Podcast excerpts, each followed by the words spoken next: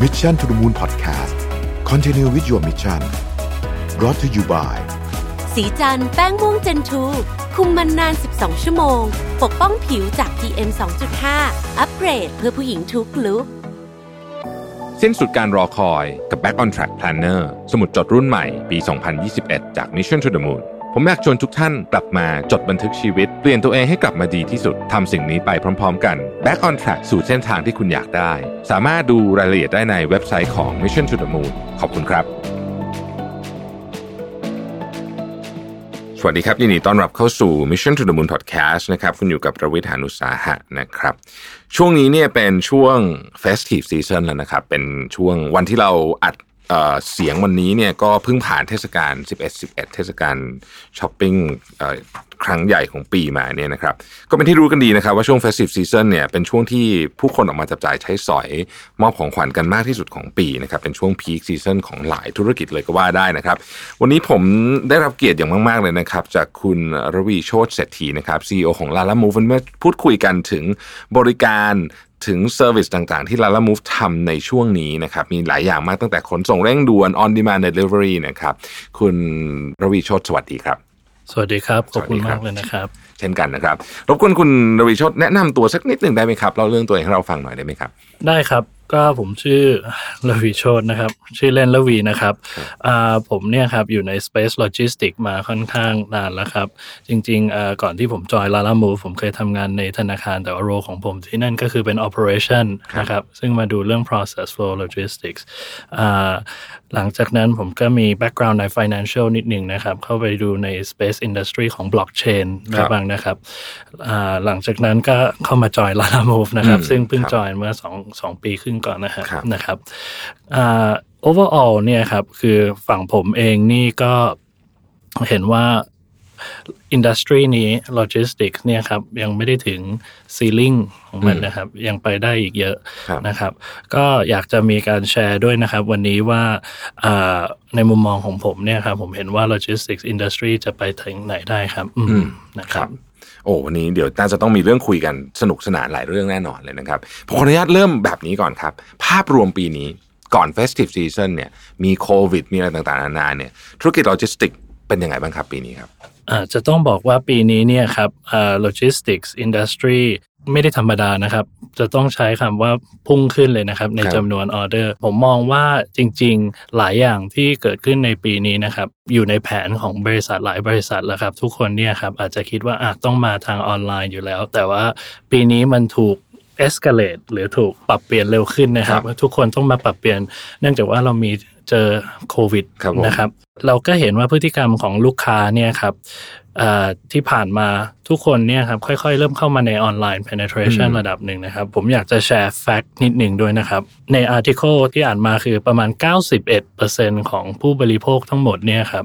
ก่อนที่ซื้ออะไรเขาจะเข้าไป research ในอินเทอร์เน็ตก่อนครับแล้วคนที่มี access หรือคนที่มีอินเทอร์เน็ตอยู่เนี่ยครับประมาณ 74%ของผู้บริโภคนี้เนี่ยครับ จะมีการซื้อขายอย่างน้อยหนึ่งรายการในทั้งปีที่ผ่านมาแล้วครับอืมเมื่อก่อนนี้เลขนี้ครับผ่านมา5ปีอยู่ที่ประมาณแค่20กว่าเปอร์เซ็นต์อืมนะครับ ซึ่งสิ่งที่เราเห็นเนี่ยครับ มันก็เอ่อเราสามารถขยายความหมายได้เลยว่าทุกคนแม้กระทั่งอายุ 16 ถึง 60 เนี่ยครับ คือเริ่มมีการ accept ไลฟ์สไตล์ออนไลน์ต่อไปได้แล้วครับอืมอืมนะครับ คือมีการใช้คือเอ่อเรียกว่ามี first time user น่าจะเป็นปริมาณพอสมควรใช่ไหมครับ ในใช่ครับในช่วงระยะเวลาที่ผ่านมา ใช่ครับ ครับครับ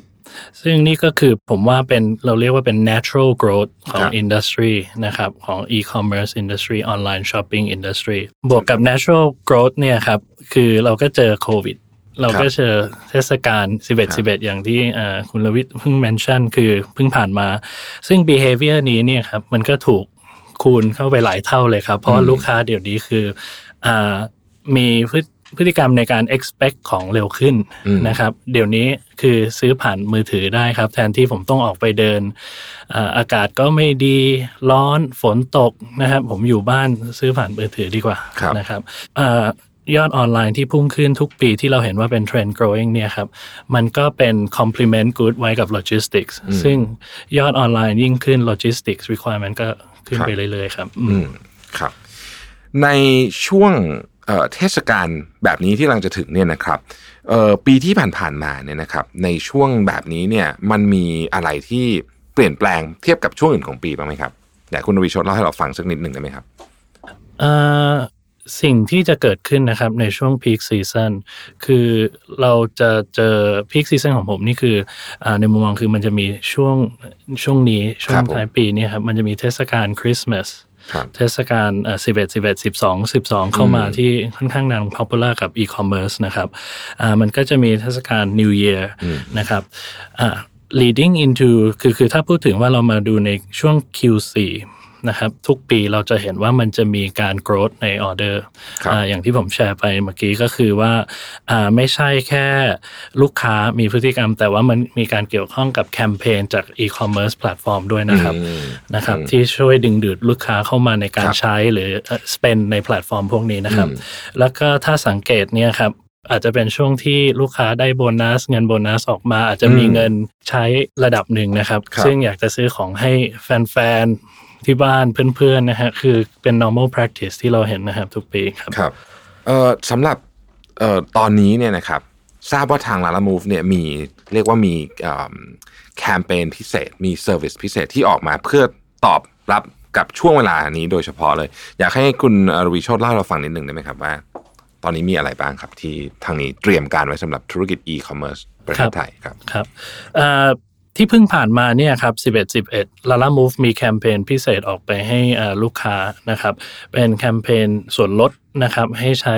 เอ่อรถ2ล้อ 4 ล้อของเราในอืมแพลตฟอร์มนะครับครับแล้วต่อไปช่วงคริสต์มาสเราจะมีแคมเปญไปเรื่อยๆครับอืมในช่วง period นี้เพื่อให้ user SME เข้ามาขายของใช้บริการเราในเอาของไปถึงให้ผู้บริโภคได้อย่างรวดเร็วนะครับ ครับ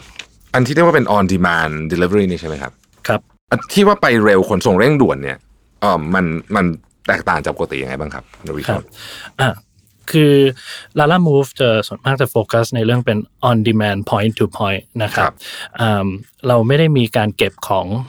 ใน distribution center หรือ warehouse ครับนะครับ เราไม่ได้มีเอ่อระบบ sortation หรือ sorting นะครับอาของเราคือมีเก็บของคือรับของจาก รับของจากต้นทางและส่งไปให้ที่ปลายทางเลยครับ ส่งภายในหนึ่งชั่วโมง นี่คือเป็น tagline เก่าของเรานะครับ เพราะว่าเอ่อเราเราก็เห็นว่า service นี้เนี่ยครับเมื่อก่อนเมื่อ3-5ปีก่อนเหมาะกับแค่อาหารอืมนะครับใช่ใช่พิซซ่าอืมนะครับ อย่างเช่น แต่ช่วงหลังๆ เนี่ยครับ ผมมี Data มาแชร์ด้วยว่าลูกค้าครับ ถ้าเข้าไปออนไลน์ Channel แล้วเห็นว่ามันไม่มี on demand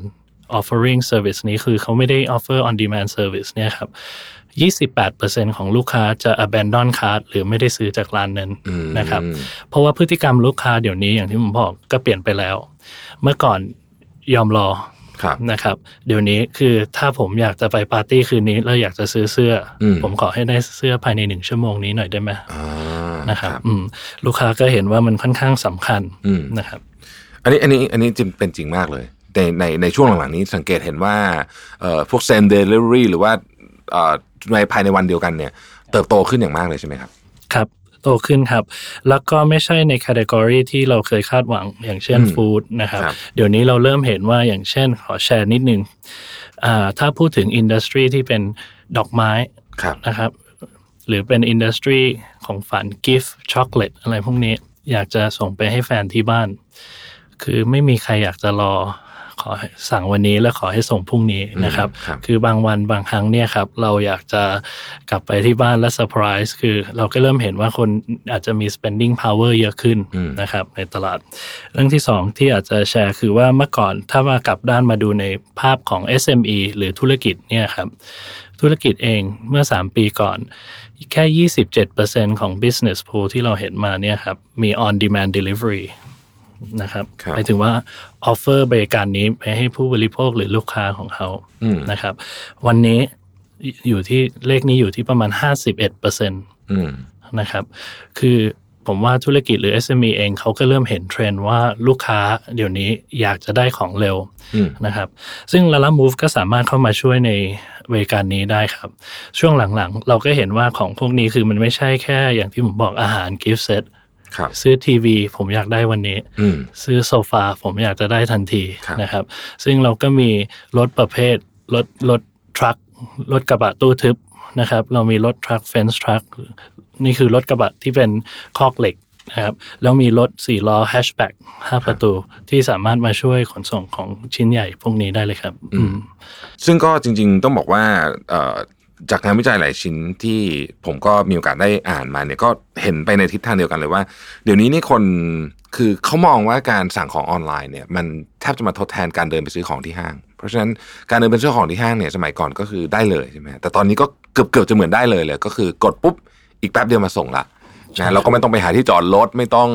ออขับรถไปรถติดด้วย นะครับหลายคนก็รู้สึกว่าเออมันใกล้เคียงกับ experience อันนั้นมาก ซึ่งซึ่งซึ่งผมคิดว่าน่าจะเป็นประเด็นสำคัญ แล้วถ้าเกิดเป็นอย่างนั้นเนี่ย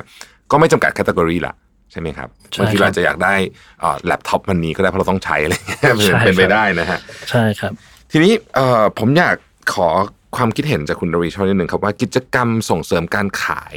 ในช่วง peak season เนี่ยอะไรที่มันเหมาะกับ SME บ้างครับที่ควรทำคือผมอาจจะแชร์ในภาพ general มุมมองผมแล้วกันนะครัครับบ ผมว่า peak season หรือไม่ได้ peak season เดี๋ยวนี้เอ่อ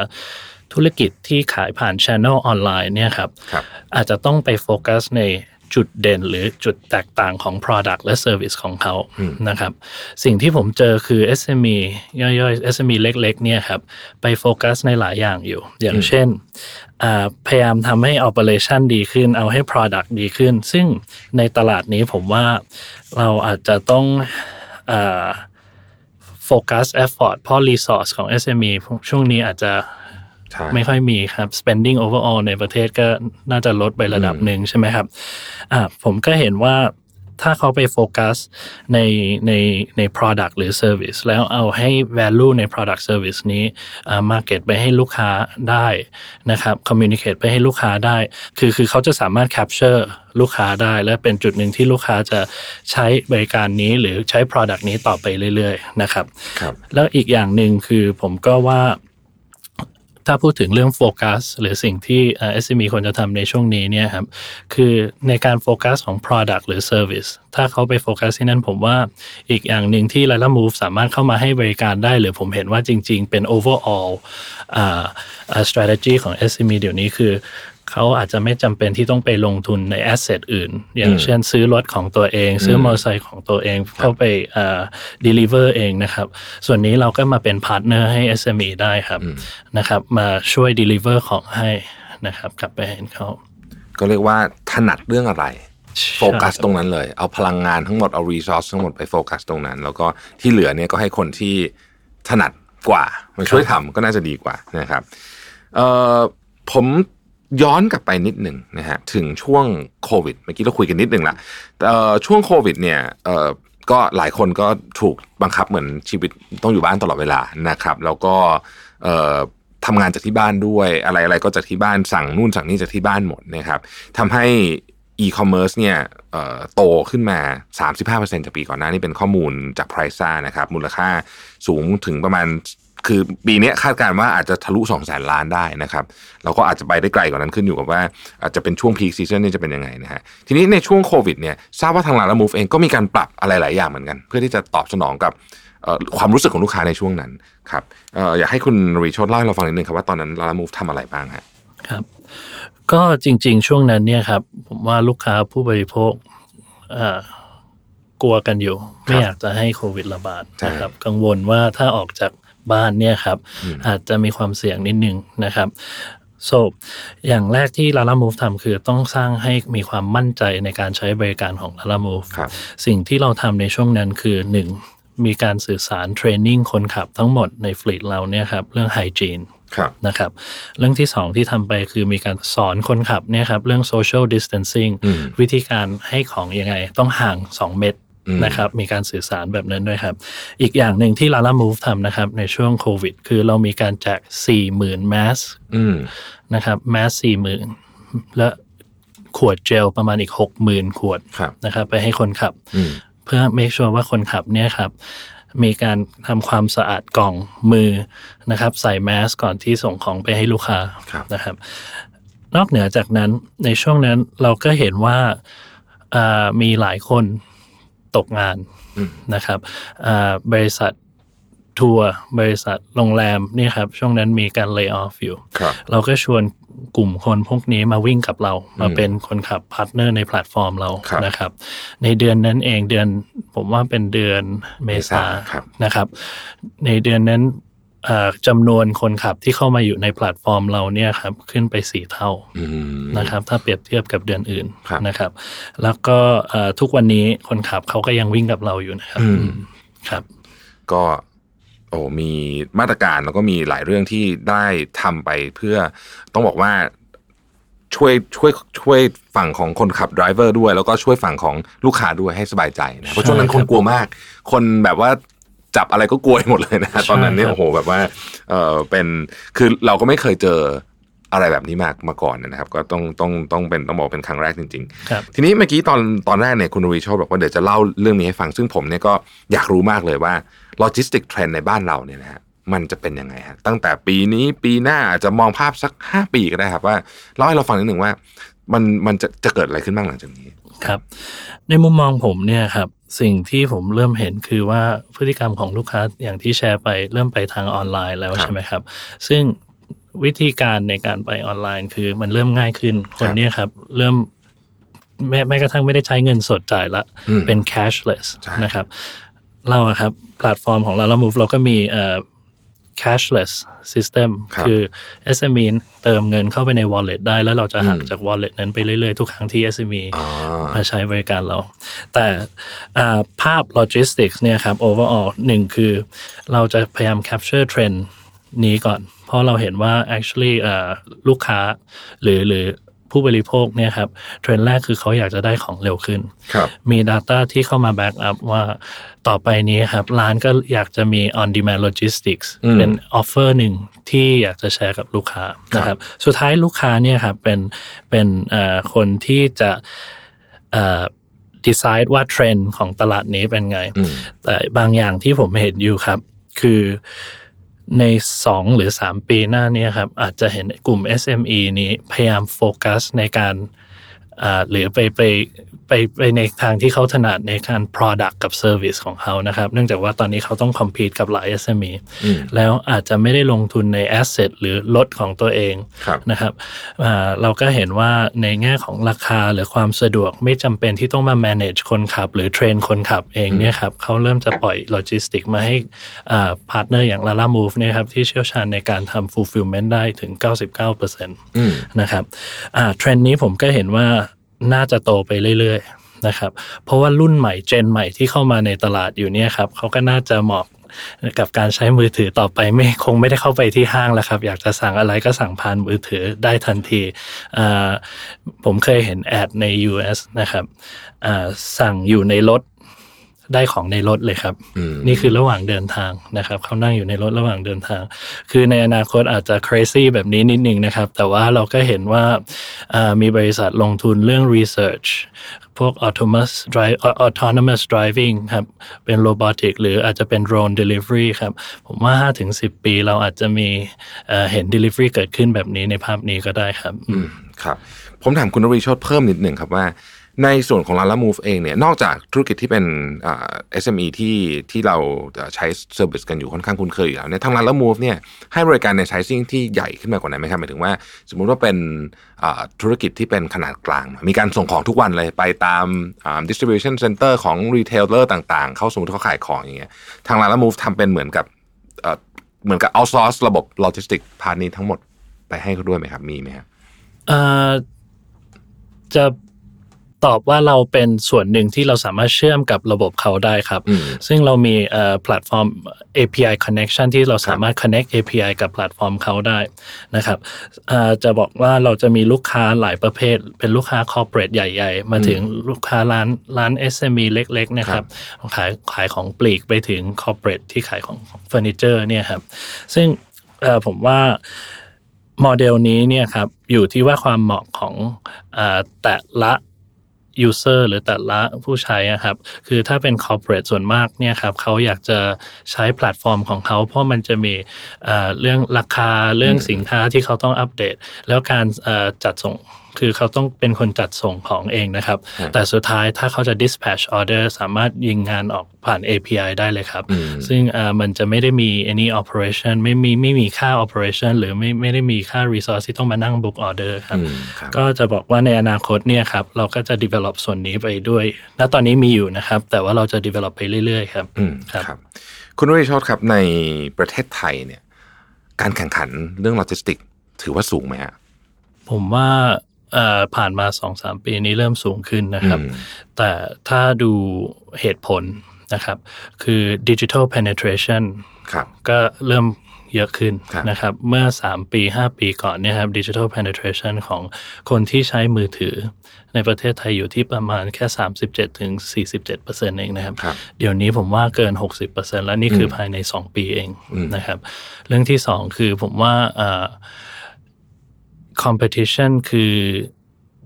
ดีในแง่ที่ว่าจริง ๆ คนเริ่มถูก educate ว่าเฮ้ยมันมี service นี้อืมด้วยนะครับ อย่างผมพูดถึงรุ่นคุณพ่อผมได้เลยนะครับ คุณพ่อผมเพิ่งดาวน์โหลดแอปไปนะครับ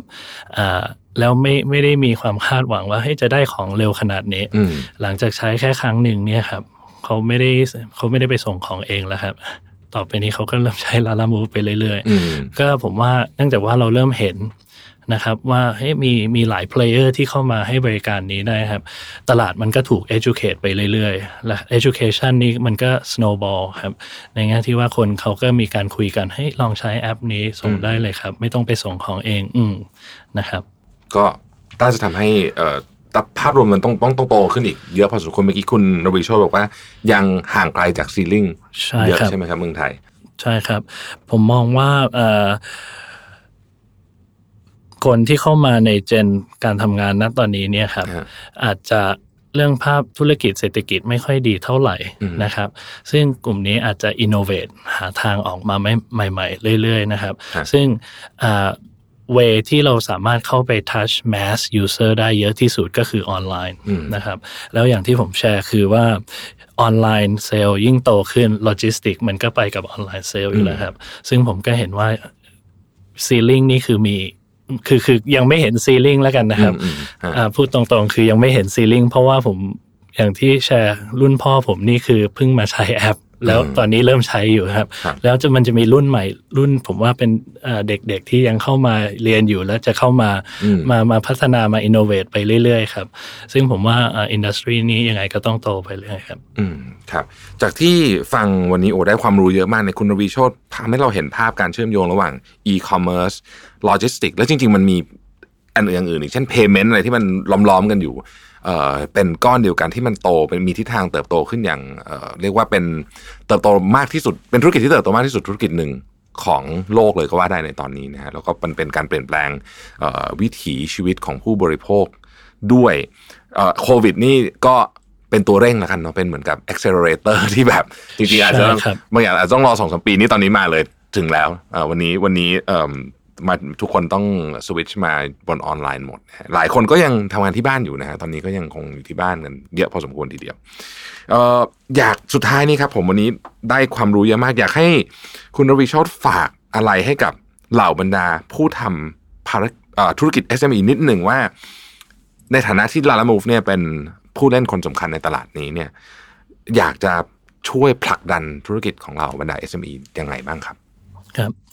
ก็จริงๆเอ่อสิ่งหนึ่งที่ Lala Move จะทำอยู่นะครับ คือจะมีการปรับราคาครับครับของรถมอเตอร์ไซค์รถตู้รถกระบะตู้ทึบแล้วก็รถกระบะเฟนส์ทรัคของเรานะครับ แล้วก็มีการปรับราคาของแฮชแบ็กด้วยนะครับ ราคาจะเป็นราคา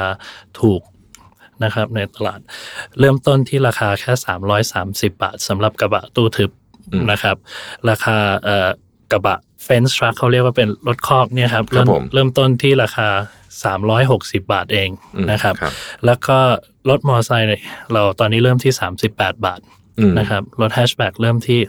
140 บาท นี่คือสิ่งแรกที่ Lala Move จะทำให้อยู่ในช่วง peak season นี้ครับปรับราคาเพื่อให้ SME user ในแพลตฟอร์มใช้บริการเรา นะครับ แล้ว user ในแพลตฟอร์มเราเนี่ยครับไม่ต้องกังวลเรื่องเอ่อ fulfillment เพราะว่าฝั่งเราเนี่ยครับมีการ fulfill อยู่ที่ 99%นะครับของออเดอร์ในแพลตฟอร์มเรื่องที่สองคือเราจะมีแคมเปญไปเรื่อย ๆ ทั้งปีครับนะครับจากจุดนี้ แล้ว corporates ที่ร่วมกับเราในแพลตฟอร์มนะครับหรือถ้าเป็น user ที่อยากจะร่วมในแคมเปญสามารถร่วมได้ เพราะเรามีการโปรโมทแบรนด์ ยิ่งเป็น local brand ของเราเนี่ยครับเอ่อ local Thai brands เราจะมีการโปรโมทช่วย grow ไปด้วยกันครับนะครับ แล้วก็เรื่องที่ 3 คือเรามีการ develop team consultant logistic consultant ครับนะครับออกไปคุยกับ business หรือ user ที่สนใจในการใช้ เพราะในช่วงนี้อย่างที่ผมบอก ผมว่าเอ่อ พลังลงทุนใน asset หรือหรือ vehicle ของตัวเองเนี่ยครับอาจจะยากแต่เราอาจจะหาทางออกมาให้เอ่อ business พวกนี้ที่อยากจะเติบโตไปได้เรื่อย ๆ ครับอืมครับโอ้โห วันนี้ครบถ้วนมากนะครับ ผมเชื่อว่าผู้ฟังของเราเนี่ยได้อัปเดตธุรกิจโลจิสติกด้วยได้อัปเดตวิธีคิดด้วยผมชอบ part หนึ่งมากก็คือว่า อันเนี้ยช่วยเรื่องของการลดการลงทุนใน asset การซื้อรถสักคันหนึ่งมันไม่ได้แค่ซื้อแค่รถโอ้โหต้อง manage รถอะไรอีก manage คนขับอะไรเหนื่อยมากวุ่นวายมากเอาเวลา แล้วว่าทรัพยากรที่มีค่าของเราเนี่ยไปโฟกัส ในสิ่งที่เราถนัด แล้วก็งานอื่นงานโลจิสติก ให้ลาลามูฟเป็นคนดูแลนะครับ วันนี้ขอบคุณคุณรวีโชติเศรษฐี CEO ของลาลามูฟมาก ๆ ที่มาให้ความรู้กับเราในวันนี้นะครับ ขอบคุณมากครับ ขอบคุณมากนะครับ คุณลวิทย์ครับขอบคุณครับ สวัสดีครับ Mission to the Moon Podcast Continue with your mission Presented by สีจันแป้งม่วงเจนทู